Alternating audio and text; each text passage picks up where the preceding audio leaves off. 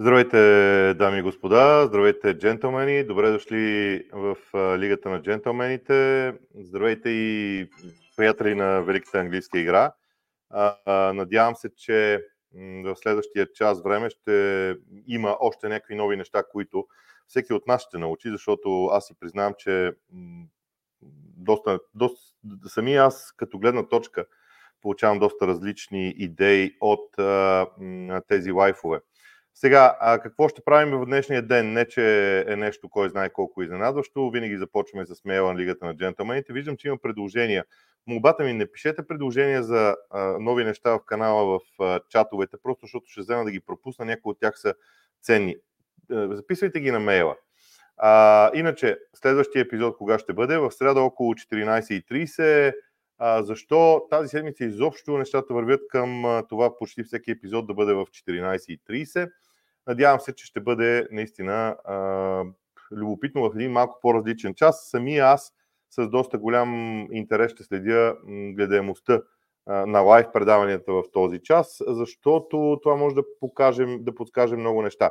Ще има седмица, когато ще направя още по-ранни лайфове. Между другото, някъде към 10-10.30 смятам да има такава седмица, за да мога практически да го избера, вие да усетите тези неща и след това ще пусна анкета в YouTube канала по кое време да ги направим, за да може всеки да е опитал, не просто да смята, че трябва да е, да е опитал а, как ще му изглежда, а, как ще изглежда тези епизоди по най-добрия възможен начин. Пуснал съм вече а, мненията, въпросите и а, всичко останало. В един момент обаче смятам да ги спра, за да мога да отговоря на всички. В противен случай просто склонен съм да мисля, че някой може и да се а, засегне от а, това, че не е бил а, не му е било отговорено.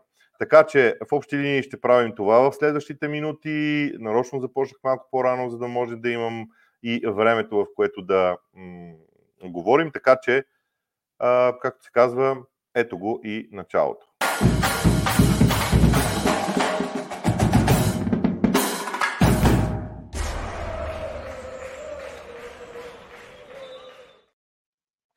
Така, а, не можа да скрия бранда, но м- сега вече а, мога да го кажа с а, пълна сила, че а, ще а, започна да говоря за а, мачовете и за темите, които съм задал. Първата тема за мен е паузата през януари. Първо завършва месец януари тази седмица, днес е предпоследния ден, утре е последния ден, вече има кръг от Висшата лига, възстановява се нормалния ритъм на мачовете. Кое е важното във всичко това? Поне според мен отборите имаха ли и да си зададем въпроса, имаше ли сметка от тази пауза? Кой отбор пострада, кой не? Това ще го разберем вероятно в края на сезона, но паузата през януари направи така, че има отбори. Сега да не ги споменавам, да не минавам през всеки отбор, макар че може би и това си заслужава, да се мине през всеки отбор, ако някой му се занимава, може да го направи, да мине през всеки отбор и да прецени кой отбор колко мача изигра през януари. Отбори, които отпаднаха в третия кръг на FA Cup, имаха много лека програма. Отбори, които продължиха в третия кръг и си бяха на полуфинал в Купата на лигата, три отбора от Висшата лига на, са в тази графа, ако не се лъжа, имаха натоварена програма и формално за тях пауза нямаше.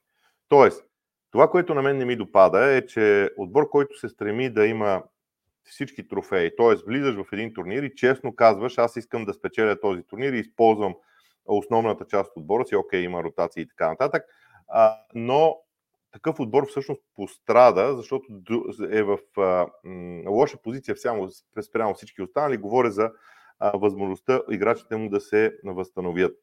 Това е нещо, с което английски футбол трябва според мен да се справи, защото в противен случай а, нещата не са, а просто не са окей, okay, не са равнопоставени. Така си мисля аз. А, така че паузата през януари имаше този ефект. Ще видим какъв ефект ще има по принцип. Защото някои хора твърдят, аз между другото съм склонен да се доверя на подобни анализи и именно за това поставям темата пред вас. Дали ако играеш матчове, подготовката ти не е и имаш достатъчно широк състав, използваш широк състав, дали това не е по-добрия вариант, отколкото да почиваш и само да тренираш. Има плюсове и минуси и в едното и в другото ако елиминираме фактора контузии, т.е. ако ти имаш достатъчно широк състав от 20 души, на които да се довериш, не знам дали мачовете не са по-добрата идея. Това е със сигурност тема, която те първа ще дискутираме, но края на месец януари за мен отваря тази тема и понеже в следващите дни всяко едно от нашите предавания по обяд ще бъде свързано изцяло с мачовете, които се играят. Струва ми се, че а, трябваше да отбележим всичко това. Следваща тема. Какво се случва всъщност с Маркъс Рашфорд? И тук трябва да кажа а, следното. Първо, изявлението на Манчестър Юнайтед по отношение на Маркъс Рашфорд е, че а, има а, реакция, т.е. Марка Шашфорд е поел отговорността за своите действия, след а, като в а, репортажи в различни медии той е бил видян в а, нощни клубове в а, Северна Ирландия в Сарада и четвъртък. Английският национал пропусна тренировката на Ман Юнайтед в а, петък, като се обадил, че е болен. И не игра при победата на Ман с 4 на 2 над Нюпорт. Сега, той може да отиде в тези клубове и да се разболее в четвъртък през нощта. Тоест, формално погледнато, тази ситуация може и да е чиста истина. Всеки от нас е бил в среда с много хора и в един момент, защото никой не казва, че присъствието му в тези нощни клубове е бил проблем, а това, че не е тренирал, с което съм абсолютно съгласен и това е моето мнение. Не е проблем на това той да прави каквото иска в свободното си време, стига да може да отговори професионално на задълженията си. Всеки има личен живот. Това, което е проблема, е всъщност това, че той не е отишъл да тренира. Пак да кажа, има теоретична възможност Марка Шашфорд наистина да се разболява в последствие. Просто това не е окей. Okay. Иначе, футболният директор на Man United Джон Мъртъл, Патрик Стюарт, който изпълнява ролята нещо като временен изпълнителен директор, говорили се с Рашфорд, а, той е бил с, а, свои, а, със свои представители на базата на Man United, така че изглежда, че нещата поне са, а, са ясни. А, историята на Рашфорд обаче подсказва, че това не е първи такъв случай. Той имаше проблем с а, матча на Man United срещу Нюкасъл през ноември в четвърти кръг на Карабал Къп. И тук, може би, за мен е първият, първата важна въпросителна около Рашфорд, а именно. Той има различен статут за феновете на Man United от много други играчи. Защото той е а, част от клуба, той е дете на клуба. И когато се превърнеш в а, звезда на клуба, има един бонус а, свързан с заплатите, т.е. неговата заплата е по-висока от тази на, на някои други играчи, които са които не са юноши на клуба, защото Man United цени тези играчи. Тоест, клуба изпъл... е, ам...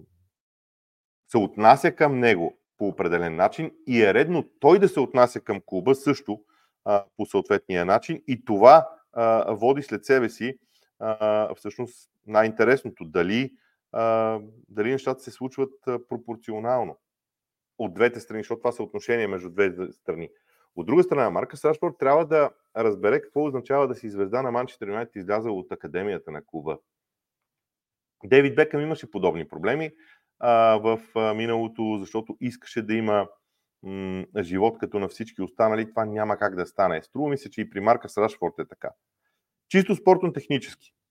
Сезон, до момента той има 4 отбелязани гола а, в мачовете, което е твърде малко. Само, че той имаше 4 гола в 25 мача през сезон 21-22. Тоест този сезон не е изолиран случай за Рашфорд.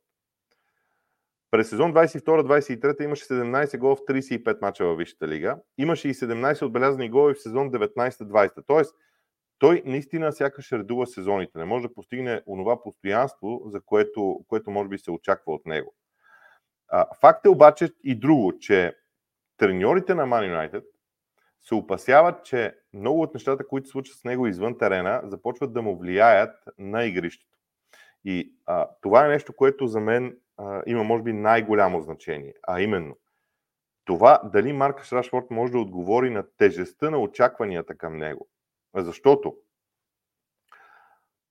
примерно, дават пример хора, които са следели Марк Шашфорд, дават пример с това, че когато хората започнат в социалните мрежи да го обвиняват, че той не се усмихва достатъчно, той публикува снимка, в която се смее.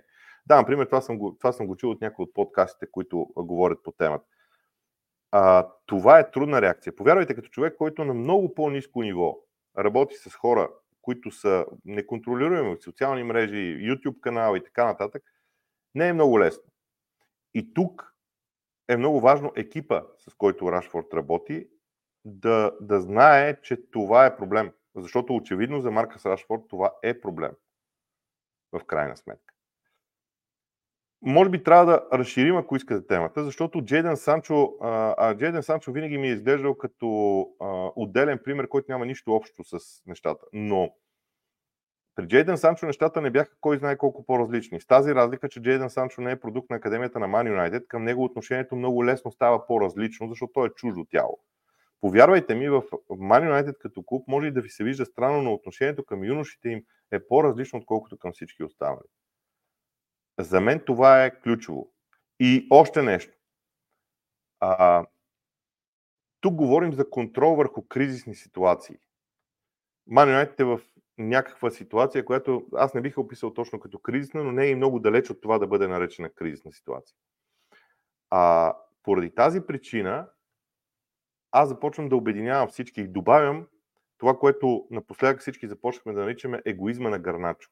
Гарначо на терена прави неща, които не е редно да се случват. Не е редно сам да си такъв егоист, освен ако не си вече достигнал до Кристиано Роналдо. Защото аз споменах вече тази тема веднъж и, и хора ми написаха вече не помня къде, да си припомня Роналдо в първия му сезон, в първите му сезони във Висшата лига, който беше различен.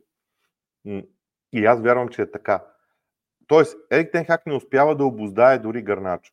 Интересно е интервюто на Бруно след края на двубоя на с, а, от FA Cup, в което Бруно директно казва неща, които са много притеснителни че трябва да се взимат решения, които са на терена, които са в, а, м, а, от полза на клуба.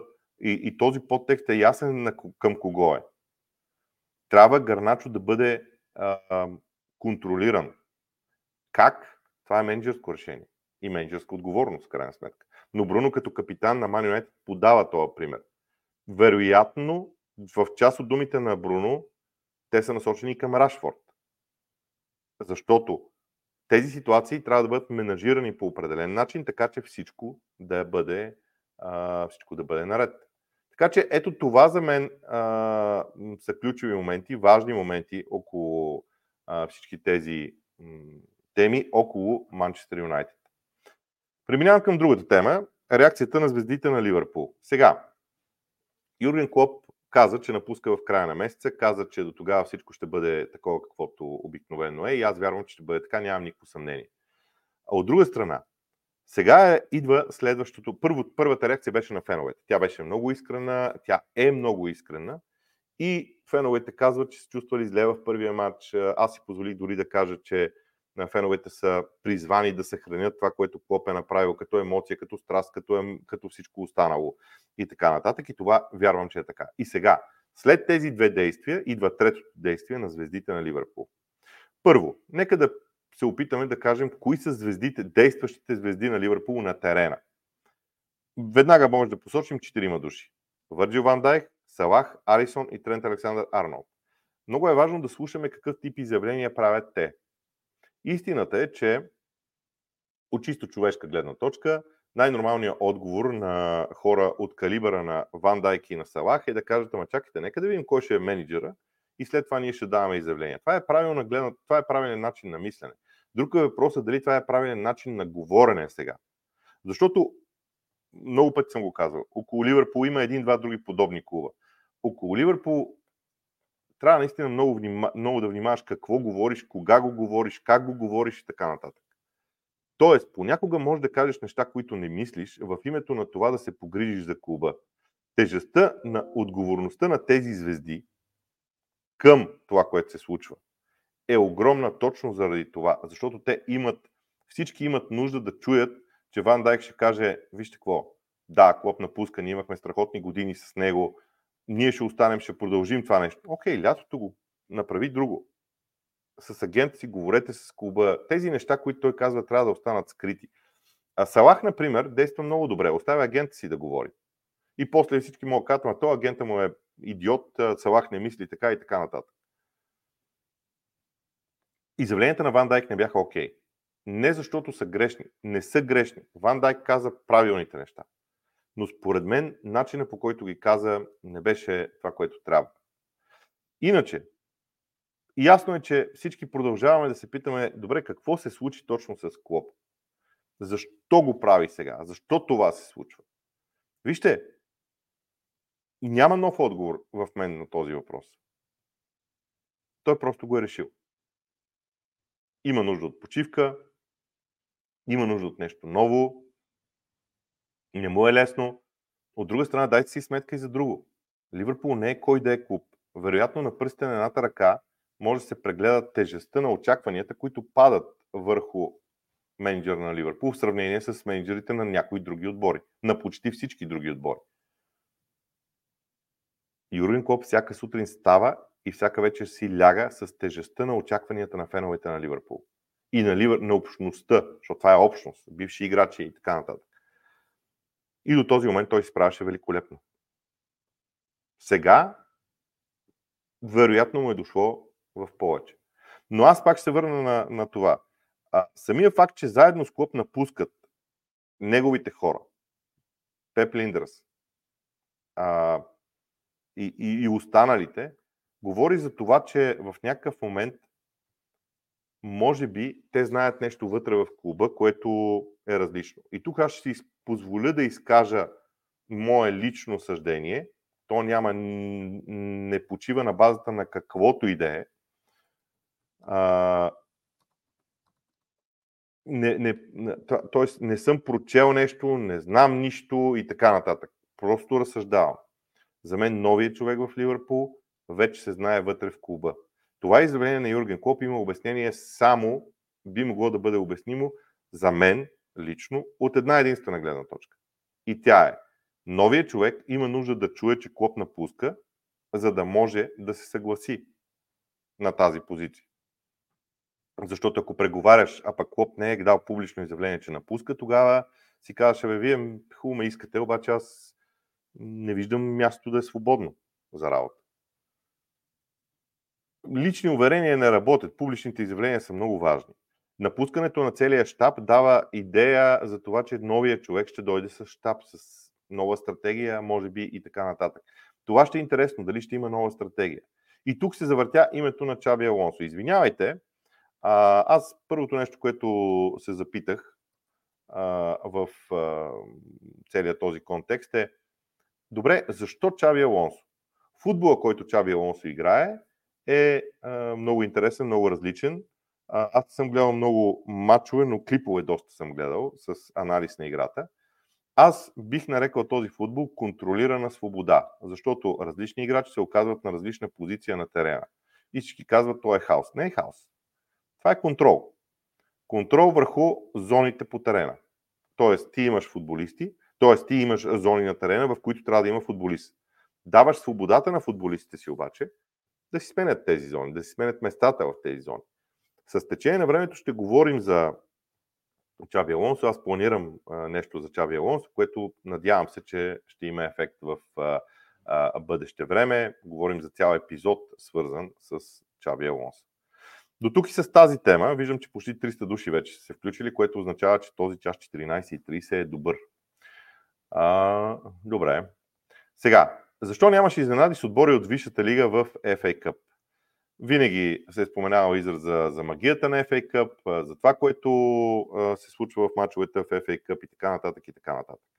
Но, нека да кажем и а, следното нещо. За мен в а, FA Cup има м, различно отношение на клубовете към FA Cup вече.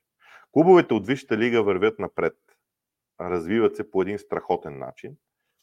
Вижте фактите. Първо, да говорим с факти. В третия кръг на FA Cup отпаднаха Кристал Палас, Брентфорд, Бърнли и Арсенал от Висшата лига. Те отпаднаха от съперници от Висшата лига. Тоест там винаги един отбор от Висшата лига ще, ще да отпадне заради жребия. Само Уест Хем Юнайтед отпадна от Бристъл Сити, но след преиграване. В четвъртия кръг отпаднаха Евертън, Тотнам и Фулъм, отново от съперници от Висшата лига, като Форест ще преиграва срещу Бристъл Сити и Челси и Вила ще преиграват в Бирмингам, което означава, че има вероятност, е, че един от Челси и Бирмингам е, и Астан Вила също ще изпадне, ще отпадне от FA Cup и ще стане четвърти отбор в четвъртия кръг, а Форест ще има домакинство на Бристъл Сити, което, окей, така или иначе, ще влизат като фаворит в него. Така че отборите от Висшата лига започнаха да се справят с а, а, предизвикателството трети-четвърти кръг. Шума, който се вдигна около Кристал Палас и една смяна на Рой Ходжсън в 60-та минута на преиграването с Севертън, шума от феновете на Кристал Палас, напълно справедлив, между другото не ме разбирайте погрешно, ме кара да мисля, че отношението цялостно към турнирите, вътрешните на Купата на Лигата и FA Cup е такова, че отборите от средата на класирането искат да видят съставите си в а, този турнир, да стигнат далеч. И това за мен е важно, това за мен е ключово в, а, в някаква степен. Има и още един аспект около тези мачове от трети, четвърти кръг в FA Cup, които искам да изтъкна. Той е малко по-общ, не навлизам в конкретика на мачовете точно поради тази причина, защото държа да е малко по-общ, по- малко по-генерални да са изводите. Ще ползвам за пример две дербита между Съндърланд Ньюкасъл в третия кръг и Уест Бромич Албиан Увърхемптън в четвъртия. По стечение на обстоятелствата имах възможност точно аз да ги коментирам и точно за това мога да си направя извода за тях. Вижте, разликата в класите на отборите, които са в Висшата лига в Чемпионшип, наистина има. Никой не може да го отрече. Отборите в Чемпионшип са по-скоро проекти в развитие. Може би единствено Лестър спада в друга категория, но за това ще говоря след малко. Вярвам, че мачовете във Висшата лига възпитават усещането на отборите на, на, на това как да контролираш развоя на мачовете, как да менажираш развоя на мачовете, как да не да го контролираш, да управляваш развоя на мачовете. И това е нещо, което се прави по удивителен начин от топ отборите. В тези мачове Нюкасъл и Увърхемптън го показаха те. Нямаше, в тях нямаше никаква излишна емоция. Справяха се чудесно. Аз мятам, че паузата в мачовете в, а, на Висшата лига през януари ще помогне на отношението на отборите към FA Cup и към Купата на лигата като цяло. Не, за Купата на лигата не знам, защото натоварването на януари месец с тези мачове става сложно. И тук ще си позволя да стигна още малко по-надолу и може би за първи път да кажа няколко думи за чемпионшип за първи път тази година. Какво ни показва чемпионшип до този момент? Първо, ясно е, че Лестър Сити е над всички останали отбори. Енцо Мареска вече, според мен, в моето усещане, е в модул, който подсказва подготовка за Висшата лига. Лестър се готви за Висшата лига. И те очевидно са много силни.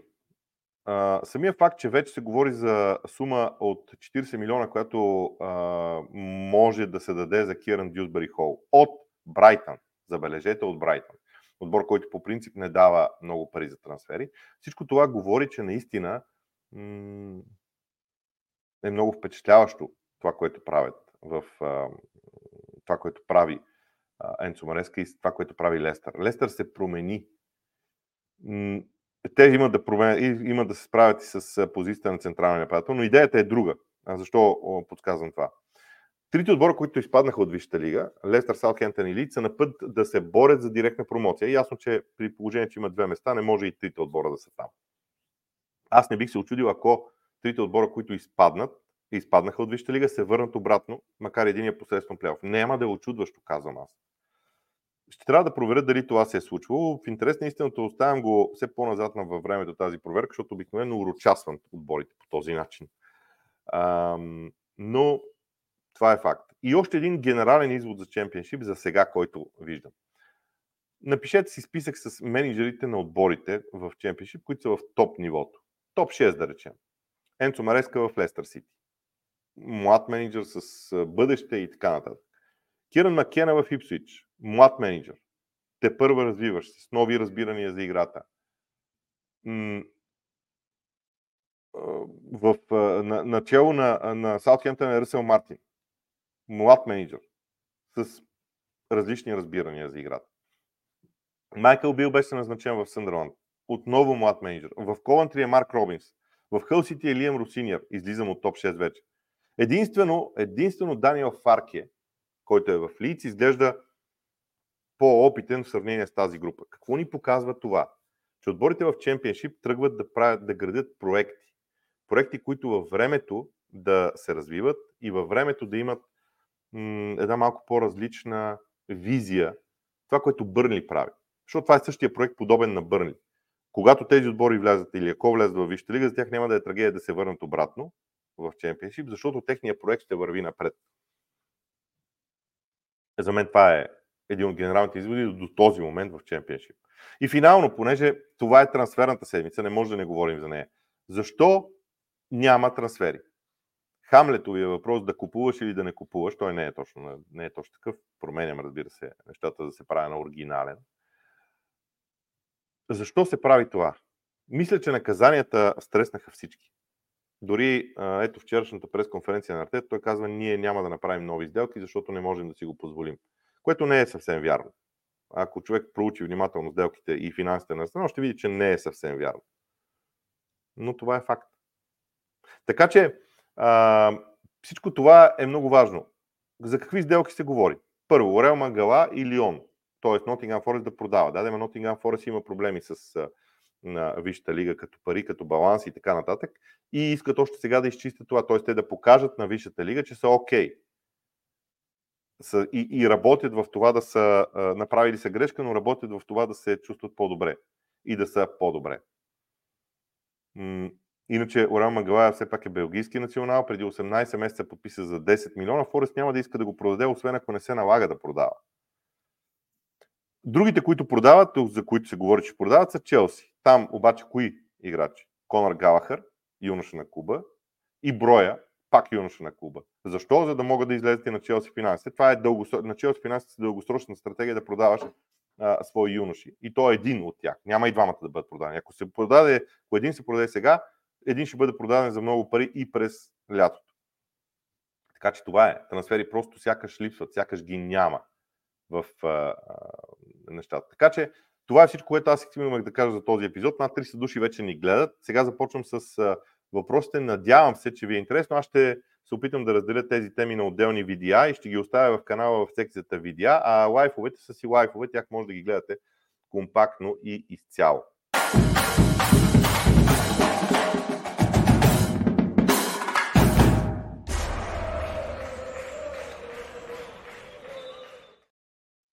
Така, не знам дали ще мога да отговоря на всички въпроси, че дори не знам колко време са, колко общо са на брой, но започвам. Мартин Близнашки, какво е твоето усещане, а не мнение относно Артета? Той ли ще е човека върнал Арсенал на върха или ще е човек, който вкара Арсенал борбата на върха, а наследника му ще довърши започнато? Това, че се опитвате да разделите усещането ми от мнението ми, означава, че вярвате, че има, има разлика между двете. А, няма. Моето усещане е, че Артета ще донесе титла на Арсенал. Така вярвам.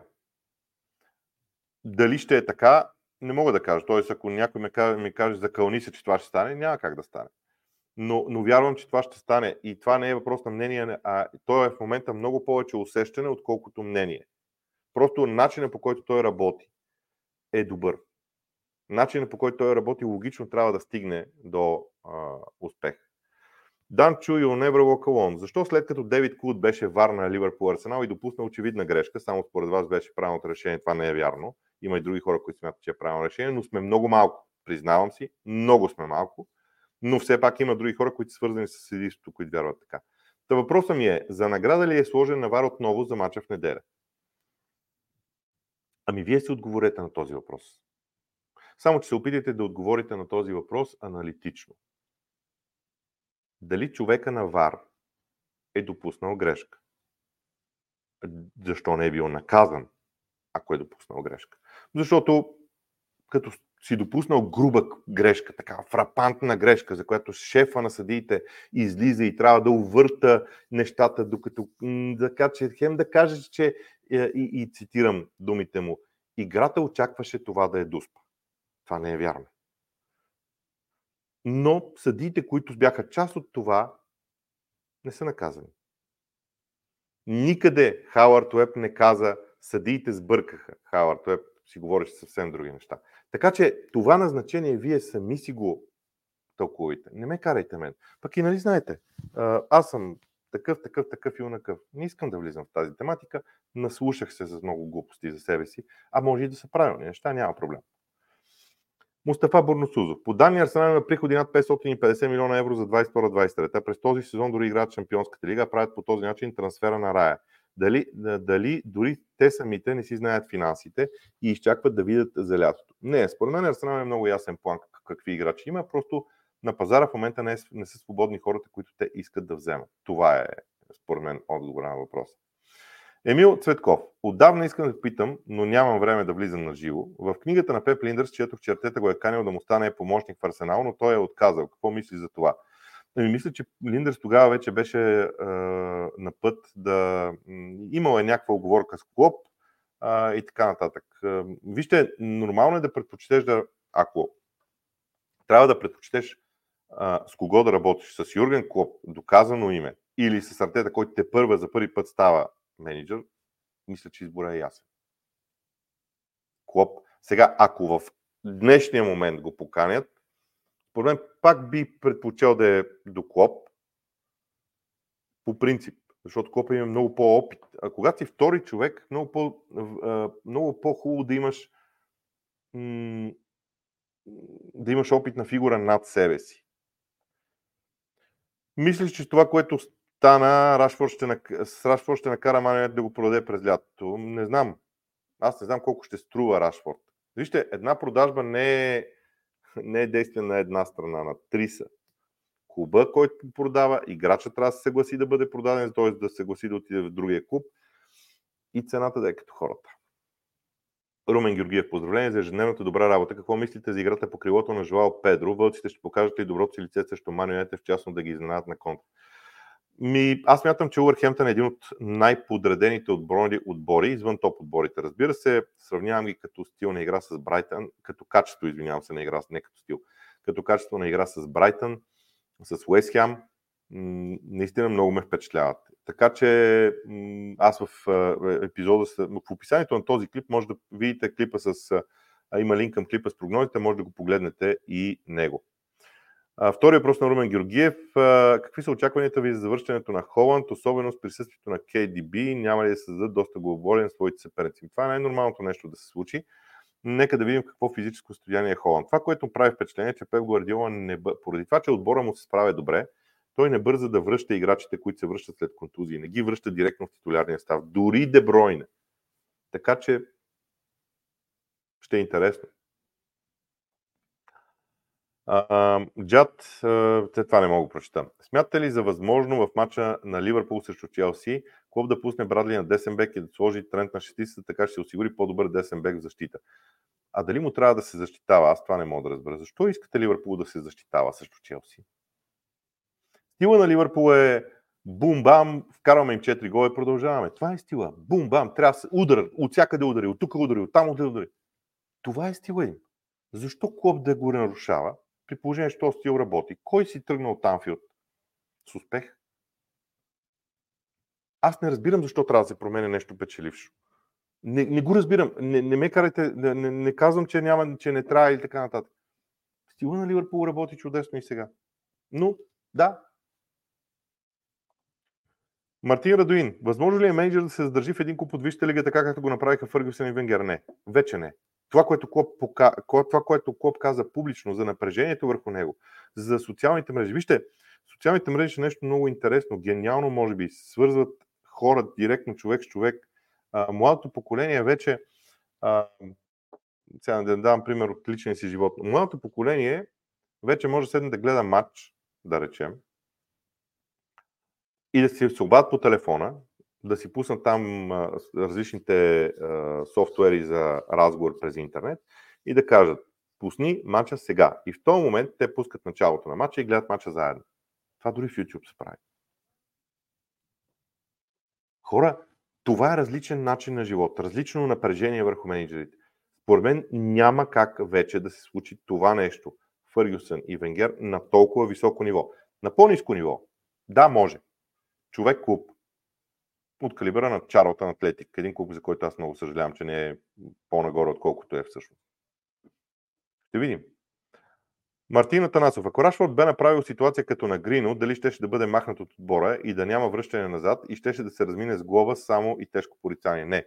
Ситуацията на Гринвуд е такава, че където има спонсор на клуба, той е казал, а върнете Гринвуд, ние се махаме. Просто е невъзможно е нещата да се случат по друг начин. Просто е невъзможно. Така че това е. Извинявайте за водата, но от време време трябва да отпивам. Пробвайте да говорите без да спирате 35 минути. Аз като коментирам, правя ни паузи, която е лесно. Емил Димитров. Самия факт, че на една немалка част от вражеските в кавишки фенове ни е мъчно, че Клоп си тръгва, показва каква страхотна личност губи Висшата лига. В това няма никакво съмнение. Аз смятам, че Висшата лига, аз смятам, че Висшата лига и феновете на Висшата лига, дори и ние в България, а, сме се научили да уважаваме противника. Това, че не го казваме много често, не означава, че не го уважаваме. Мартин Близнашки, относно Рашфорд. Нормално е да направи слаб сезон, след като треньора го слага на всяка възможна позиция, освен на най-силната му и то след 30 голов сезон. Окей, така е и с това мога да се, мога да се съглася принципно. Възможно ли е, според теб, пита Виктор Айтен, евентуално завръщане на Майкъл Едвардс? Доколкото разбрах, първо ще се назначи спортен директор и след това треньор. А защо смятате, че Майкъл Едвардс напусна? Задайте си въпроса. Защо Майкъл Едвардс напусна Ливърпул? Заради Клоп? нулев шанс, според мен. Заради, ако Майкъл Едвардс е напуснал, то той смята, че структурата на Ливърпул не му харесва, примерно. Защото не вярвам да е заради Клоп. Не виждам как ще се върне. Просто не виждам как ще се върне. Иван Михайлов, ако Нил Мупе не бе контузил Бернт Лено, сега Аржентина нямаше да световни шампиони и носители на Копа Америка. Меси трябва да благодари на Мупе. Ефекта на пеперудата. Никакво съмнение нямам поредно гениално включване на Иван Михайлов. Димитър Дяков, колко е голяма вероятността Клоп просто да се е скарал с ръководството на Куба? Сега искате от мен да спекулирам. Не искам да го правя.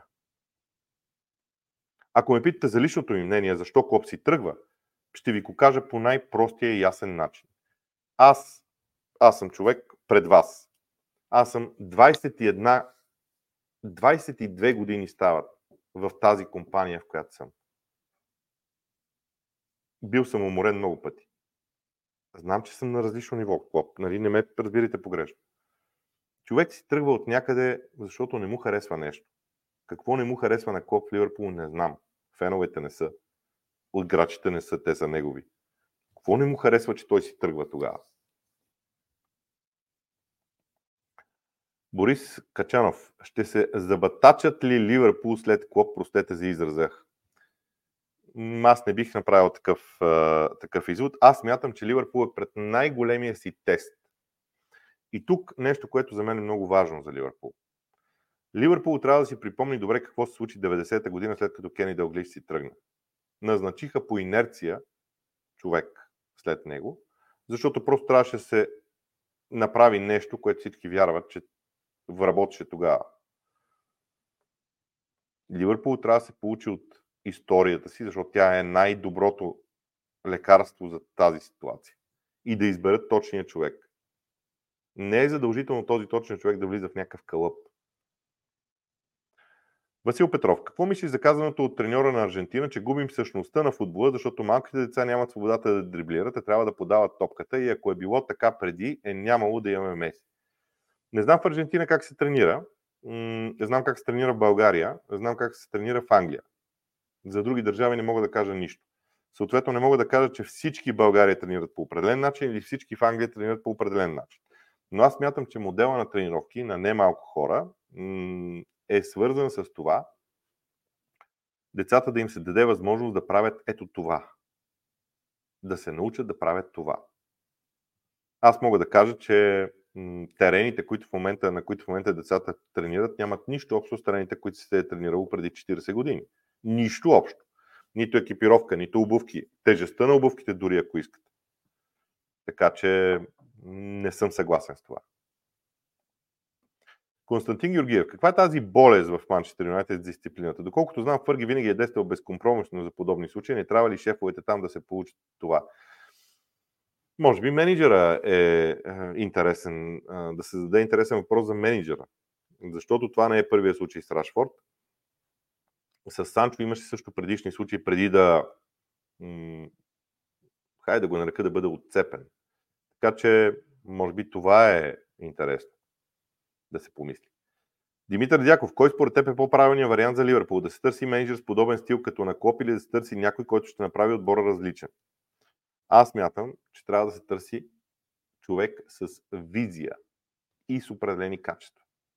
Няма значение каква е визията. Е, има значение. Не може да е визията на Маурино или на Конте. Окей. Но визия за футбола. Чаби Алонсо има такава. Затова съм съгласен, че Чаби Алонсо е добър вариант. Но не е задължително да се влиза в кълъпи. Или в коловози. Или както искате го наречете. Ливърпул има нужда от визия. Визия за някакво свое бъдещо развитие. Те ще я покажат. Ще видим. Аз мятам, че няма нужда да се... Мисля, че трябва да се отвори погледа и да се мисли за, за конкретен а, човек, който ще закара Ливърпул още по-далеч. Но Клоп показа едно, едно много важно нещо.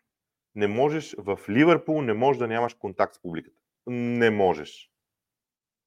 Това трябва да се има предвид. Мартин Близнашки. А относно дисциплината напълно го разбирам. Той наш отбор на гърба си дълго време и след няколко слаби месеца по вина на Ерик Тенхак. Между другото, феновете веднага му скочиха, на мен би ми писнало. Ми, окей, и от друга страна, парите, които получава, не, не са без значение. Арсенал са в серия от три поредни загуби на Сити Граунд. Ще успеят ли артилистите да контролират мача в голямата му част кое би им дало предимство? Радвам се, че ще коментираш двубоя. Ми до вечера ще кажа много неща, но вчера говорих за този матч, а, така че да не се връщаме, за да не губим време. Александър Губеров. Какво мислите за слуховете около завръщането на Ян Колто обратно в състава на Сити през лято, а също така тези за трансфер на Алфонсо Девис? Има ли нужда да става два нови бека? Не коментирам слухове, защото смятам, не го намирам за безмислено. Това, което аз мога да кажа е, че наистина не знам какво ще се случва в Сити. Аз мятам, че ще има наказания за Сити преди края на този сезон. Може и да бъркам. Мятам, че ще има наказания преди края на този сезон и тогава много други неща ще бъдат факт. Александър Спиров, какъв отбор остави Сър Алекс след напускането си, какъв отбор ще остави Клоп? А това е хубаво сравнение, но аз съм го планирал за отделен епизод. Отделен епизод, извинявайте. Това е много голяма тема. Аз ще присъединя и Арсен Венгер към това, защото това е отделен епизод. Дори не смятам да си избера човек с когото да го направя, защото не е хубаво да е само, моя, да са само мои съждения. Константин Георгиев. Втори въпрос. Рафа Бенитес казва нещо интересно. So, more or less, I know how it has happened. I know something else from inside. And it has more merit than being there. Мнение.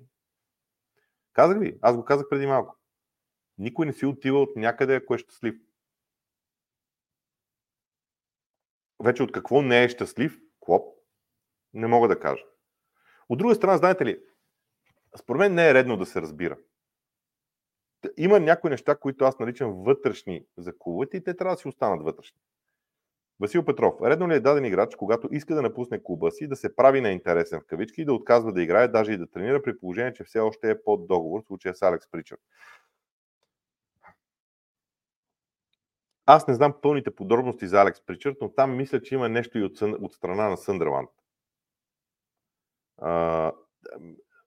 пак ще кажа, не, не дочетох историята до край, което е мой проблем, естествено. Но мисля, че две, вината е и от двете страни. Тоест, действията на Алекс Причард не съм сигурен дали са дали не са вследствие на действията на действия на клуба към него. Но, ако за момент забравим за конкретните обстоятелства, защото вие задавате въпроса принципно, аз мятам, че е време някой клуб да каже, бе, я стига толкова. Оставаш тук и тренираш с резервите. Ама трябва да го кажат за голяма звезда. Защото имаш такъв случай в Челси, ако не се лъжа. Ама не беше за топ футболист. Димитър Канчев. Сподели мнение, че Артета ще налага партия като бек при завръщането му. Не съм казвал такова нещо. Казах, че Артета ще използва партия като бек. А, както в началото на свободен сезон, това не изглежда да е толкова ефективно. Според мен Тимбър ще е основната промяна. Аз мятам, че Тимбър ще е аз мятам, че Арсенал стане много разнообразен с Тимбър, с Парта здрав, няма да се налага да играят толкова много матчове а, и така. Вярвам, че това ще бъде бъдещето. Вижте, ние в момента не можем да видим новия Арсенал на Артета, защото две неща, които той искаше да промени, а именно зоните в страни на защитата не, не са нови. Те са старите от миналия сезон, а цялото движение на играчите от центъра на терена напред е новото. И се получава един ужасен дисбаланс между двете неща. Това е като да имаш две части на тялото и горната част да иска да отиде напред, долната част да стои на място. Това е невъзможно. Така мисля. Михаил Лазаров. Чеси почита, не мислиш ли, че Челси ще успее да се върне да играе в големите турнири следващата година? Не знам. Какво означава големи турнири? А, шампионска лига. Ако това за вас е голям турнир, трудно ми е да си представя, че Челси ще е там. В интерес на истината. А... Здравейте, господин Борисов. Какво ще промени назначаването на Ричард Гарлик в Арсенал и къде отива Винай? Винай сменя позицията. Аз мисля, че то от 2011 или 2010 беше в Арсенал. На такива менеджерски, високи менеджерски позиции понякога просто има нужда от разнообразие. От друга страна, а, Винай не беше назначение на тези хора с, като собственици.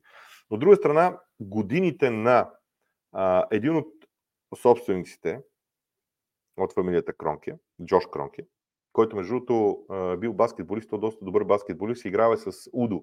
А, онзи ден се видях с Удо по, по, съвсем различни причини. Той беше в нашото студио, си говорихме, той вика, бе, ти следиш ли Арсенал, беше много готино. Реакцията на всички залата. Викам, естествено, доказва. А, и той вика, бе, аз знаеш, че съм играл баскетбол с Джош Кронки. Викам, не, не знаех. Той вика, бе, той беше страхотен. Викам, а ти, вика, не можеш да си представиш, не мога да разбереш, че е бил милиардер. Той работеше две работи и така нататък. И вика, после ми разказа и други случаи за това как а, синовете и дъщерите на едни от най-богатите милиардери в Штатите в, по време на образованието си са работили на три работи, за да изкарват парите си като студенти а, а ще наследят империи. Джош Кронки ще наследи и майчината, и бащината си империя. Но в студентските си години играл баскетбол, никой не е можел да разбере, че е милиардер. Още тогава. И е работил три работи, примерно, или две работи. Вече забравих какво ми каза. От ми разказваше и за други милиардери. Той вика, след години разбрахме, че в Еди кой си университет имал друг такъв милиардер, който също е работил на три места. Тук изобщо не коментирам, не правя никаква връзка, не коментирам абсолютно нищо.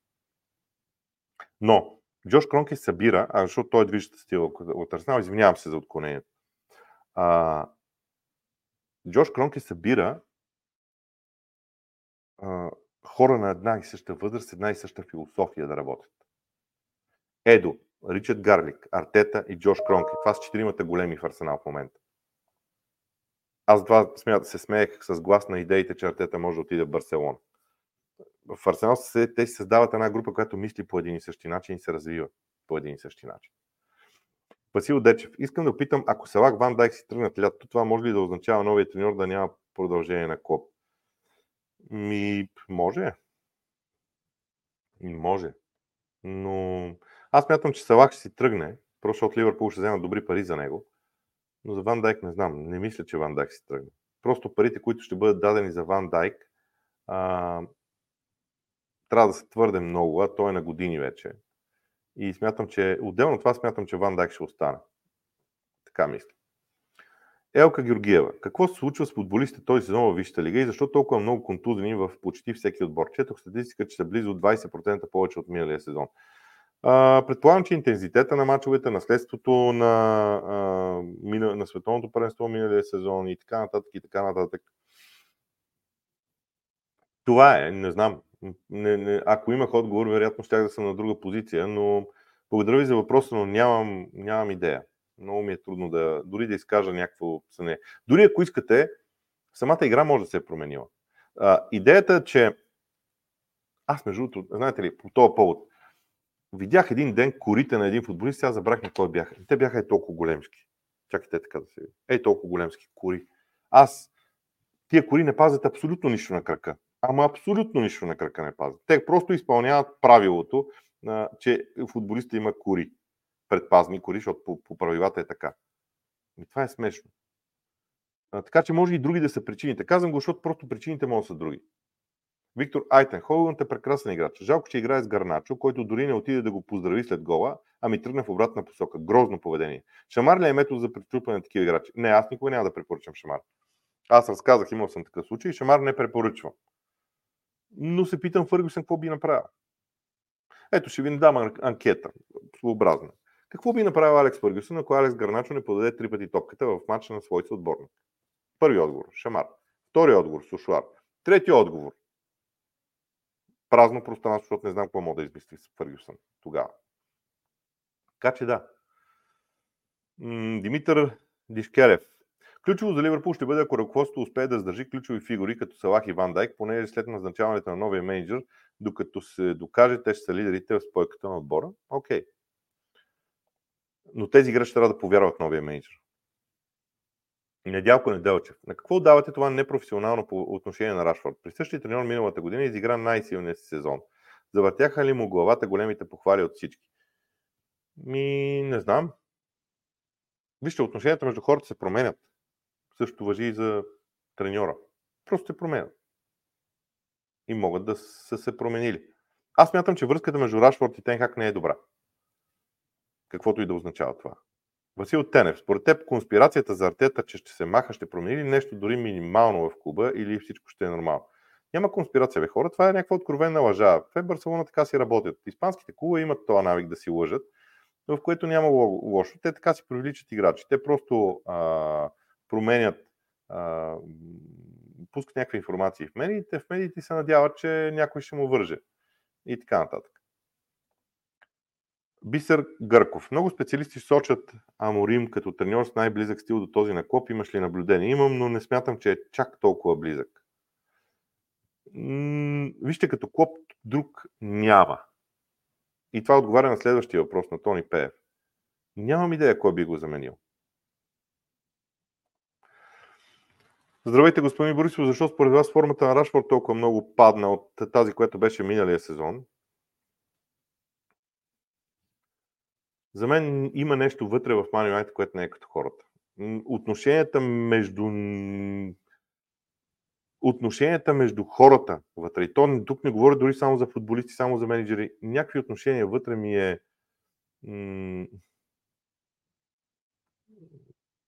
ми е различен. Красимир Динков, пак леко личен въпрос. Колко притеснен си бил, когато е дошъл момента за първия матч, който си коментирал, ако помниш какъв е бил, клубен или на някой национален отбор, ще ми е интересно лично на мен. Първият матч, който съм коментирал е финала за Купата на УЕФ между Арсенал и Галат Сарай. Веселин Василев тогава ме покани да коментирам заедно с него. И не беше добро представянето ми. А, Васил Дече, втория въпрос, свързан с Арсенал. Винаги сте казвали, че има треньори, които градят отбори, след това идват треньори, които обират реколтата, образно казвам, а те такова от двата типа е. Според мен, младите треньори се стремят да бъдат двата типа. Просто младите треньори се научиха да бъдат двата типа треньори. И това е чудесно за мен. Така че Артета е такъв. Аз и поздрави от Хайбери, Боби и джентълмени. Какво всъщност означава това за Висшата лига като най-добрата лига? Дали е в протест относно многото мачове и дали ще последва подобна вълна с някаква цел за промяна. Кое? Тук не го разбрах.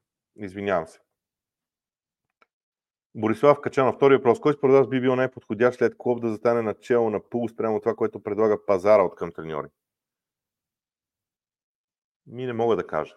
Сега вие искате да кажа име. Не мога да кажа вероятно асистента му би бил най-подходящ, ако искате това да се продължи. Забелязвам, че някои хора в чата не са джентълмени и миналия лайф, като нямаше slow mode, питаха по 5 плюс въпроса. Правилата за всички нека да ги спазват, да не питат по 10 неща, те си знаят. Това е един добър призив, без да бъде чак толкова крайен. Два въпроса са окей, аз се стремя да отговарям. Диньо Петков. Как виждате възможността Девид Гил да оглави ОЕФА и няма ли да бъде много по-полезен за играта от Шеферин? Възможно ли е да се върне в Юнайтед и да бъде част от екипа на, на Сър Джим Ратлив? Не мога да кажа. Просто не мога да кажа. Признавам си. А, трудно ми е. Над 835 души вече са гледали някаква част от този лайф. 320 сега на живо, така че очевидно 2,5 за сега изглежда като добър час. Антони Геонов, какво мисли за Дедзерби в Ливърпул? Между другото, получил съм мейла ви и съм го прочел. Ще си отбележа нещата и ще имам преди това, което сте ми написал. Ми не знам, изглежда интересно. Дедзерби изглежда интересно в Ливърпул. Той доказа, че може да се приспособява в Ливърпул. Не знам просто не знам. Красмир Божилов. Кое е най-лошо управление, кой е най-лошо управлявания клуб като структура и организация? Манионет, Кристал Палас или някой друг? Е, не, Кристал Палас не са управлявани лошо в никакъв случай. те имат рекорден период, поредни сезони във Висшата лига. Те не са управлявани лошо. А... Не мога да кажа в момента, но тези, които излизат извън бизнеса, те са най-лошо управлявани. Поне за мен в матча с Лутън се изясни защо схемата с двама чисти централни нападатели няма да работи за Шон Дайш, както в Бърни. За такава е необходим втори лек нападател тип Вернер Дибала, а Калвард Люин не е такъв. Доминик Калвард Люин не е такъв. Окей, хубаво, хубаво мнение, интересно мнение. Красимир Динков ще видим ли отново Виера като треньор в Висшата лига или проекта втори отбор на Боули в Страсбург ще го задържи, също така да не подценяваме и фактора среда, която в случая на Виера е неговата Франция. А вие не забравяйте, че Тод Боули направи това с няколкото клуба съвсем не случайно. Имам чувство, че той иска да си подготви треньори. Така мисля. Но някак Виера в Челси не го виждам, макар че след... има толкова много примери в миналото. Мат Бъзби и така нататък. Не мисля, че ще е чак толкова фатално. Недялко Неделчев, очаквате, очаквате ли Върджи Ван Дайк, Салах Алисон да последват копи да напуснат отбора? Вчера попитаха Върджи Ван Дайк, затова той не отрече подобен вариант. Мен лично ме притеснява, защото това е гръбнака на отбора. Аз говорих по тази тема в експозето ми. Попчев, според теб, ако ли излязат във Висшата лига или Игро, ще остане в отбора или ще направи трансфер? Ще остане в отбора. Защо да не остане в отбора? Ако Букайо Сака излезне на нощен бар, какво ще се случи с него? Ма чакайте, то не се излиза на нощен бар така. Букайо Сака има построен фитнес в дома си. Хората казват, че Букайо Сака се грижи за тялото си по-добре, отколкото всеки един друг футболист на Арсенал. И след почивка той се връща по-добре възстановен от всеки друг играч на Арсенал. Това трябва да говори нещо. Теодор Трифонов, смяташ ли, че Дедзерби би се справил като менеджер на Ливърпул? Не знам. На мен Дедзерби ми се струва Вижте, аз не знам кой би могъл да има добра връзка между с феновете на Ливърпул. Това ми е много важно. Красимир Динков, прочетох, че Клоп помисля да напусне миналия сезон, но жена му го убедила да остане още една година. Казвам го заради твоята теза за проблема през януарския трансферен прозорец. Може да е по-голям проблем, ако има такъв. Окей. Okay. Недялко Неделчев, мнение, не обръщайте внимание на хейта, нормално е с увеличаването на хората и той да е повече. Все пак сме народ отказал шампион и голмайстор в Висшата лига и волейболист, чийто номер беше изваден от Тренто. А, да, ма аз не съм като тях и много лесно се паля. Но да, ще опитам. Мислиш ли, че Онана си тръгва лятото с Ерик Тенхак? Според мен да. Това е негов трансфер и за мен за сега е провал. Трябваше да смени Дехея, но, но след една-две години, не сега. Казвате Онана да си тръгне. А за какви пари и кой ще го купи? Вижте, айде да се разберем така. Когато, казва, когато някой в този канал говори за това, че един клуб трябва да продаде даден играч, нека да каже за колко пари може да го продаде и на кого, евентуално. Може да не е на клуб, може да е в държава. Но нека да спомене за колко години. Защото ако продадеш, окей, Унана може да го продадеш за 2 милиона. Ама дали Man може да го продаде, може да си позволи да го продаде за 2 милиона?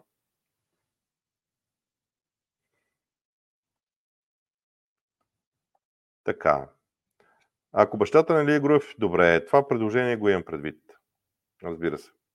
Владимир Витанов, ако Клоп се е преуморил, какво става за Гвардиола? Мислиш ли, че той ще напусне Сити в близко време? Сега, разликата между Клоп и Гвардиола е много голяма. Гвардиола има една страхотна структура зад гърба си, която работи доста добре. При Клоп я няма. Аз мисля, че дори феновете на Ливърпул ще признаят, че а, може би благодарение на повечето финанси, може би по друга причина, но в Манчестър Сити има по-добра структура на работа, ефективна ден за ден, отколкото в Ливърпул.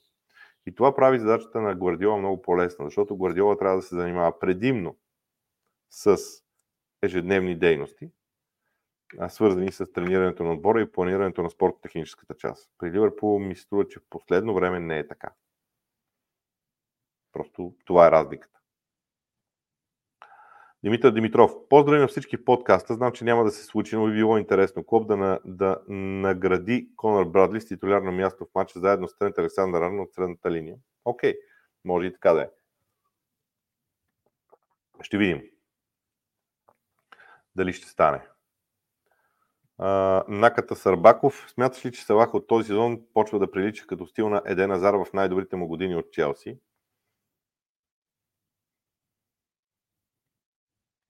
Не. На мен Салах ми е различен. На мен Салах ми е различен. Окей, вие говорите за дрибъл. Дрибъл е нещо, което ги обединява. Но на мен Салах ми е различен. Най-вече с физическото състояние, нищо, че сега е контузен. Реално. Според теб, как бих се справили начало на Ливърпул представителите на немската школа, Юлен Нагелсман и Ханзи Флик? Много ми е трудно да направя нещо подобно. Ако някой може да си го представи, може би е хубаво да го напише. Аз мятам, че тактически футбола, който те изповядат е по-различен от този на клуб, много по-различен и това ще е драматична промяна в Ливърпул, той ще изиска много време. Така че ми е трудно да си ги представя начало на Ливърпул. Така, един час мина, още 3 минути и спирам. Лазар Аяров. Кой е най-големият глобален извод, който може да каже за първия полусезон като тенденция или нещо друго? М-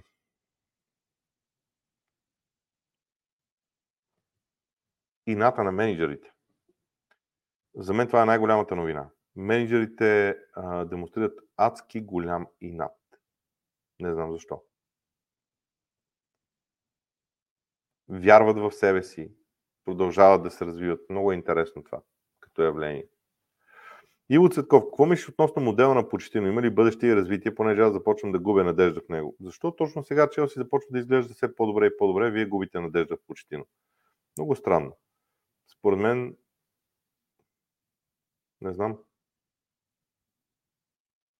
Нещата според мен са, как да кажа,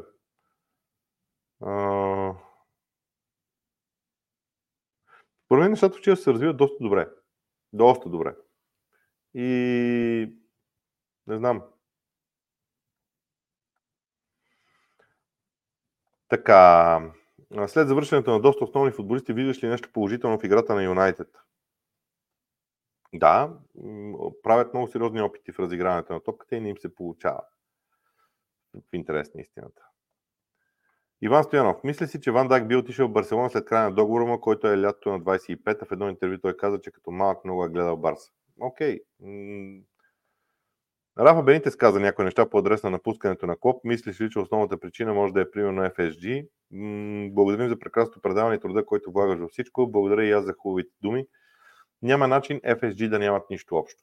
Нали знаете, че няма начин FSG да са абсолютно невинни в тази ситуация. Въпросът е какво е и какви са нюансите а, за нещата. Последен въпрос. Александър Петров, има ли тенденция всички, които работят с Гвардиола да искат да се развиват и сами да бъдат начало на отбора, тези, които работят с Клоп да остават в неговата сянка?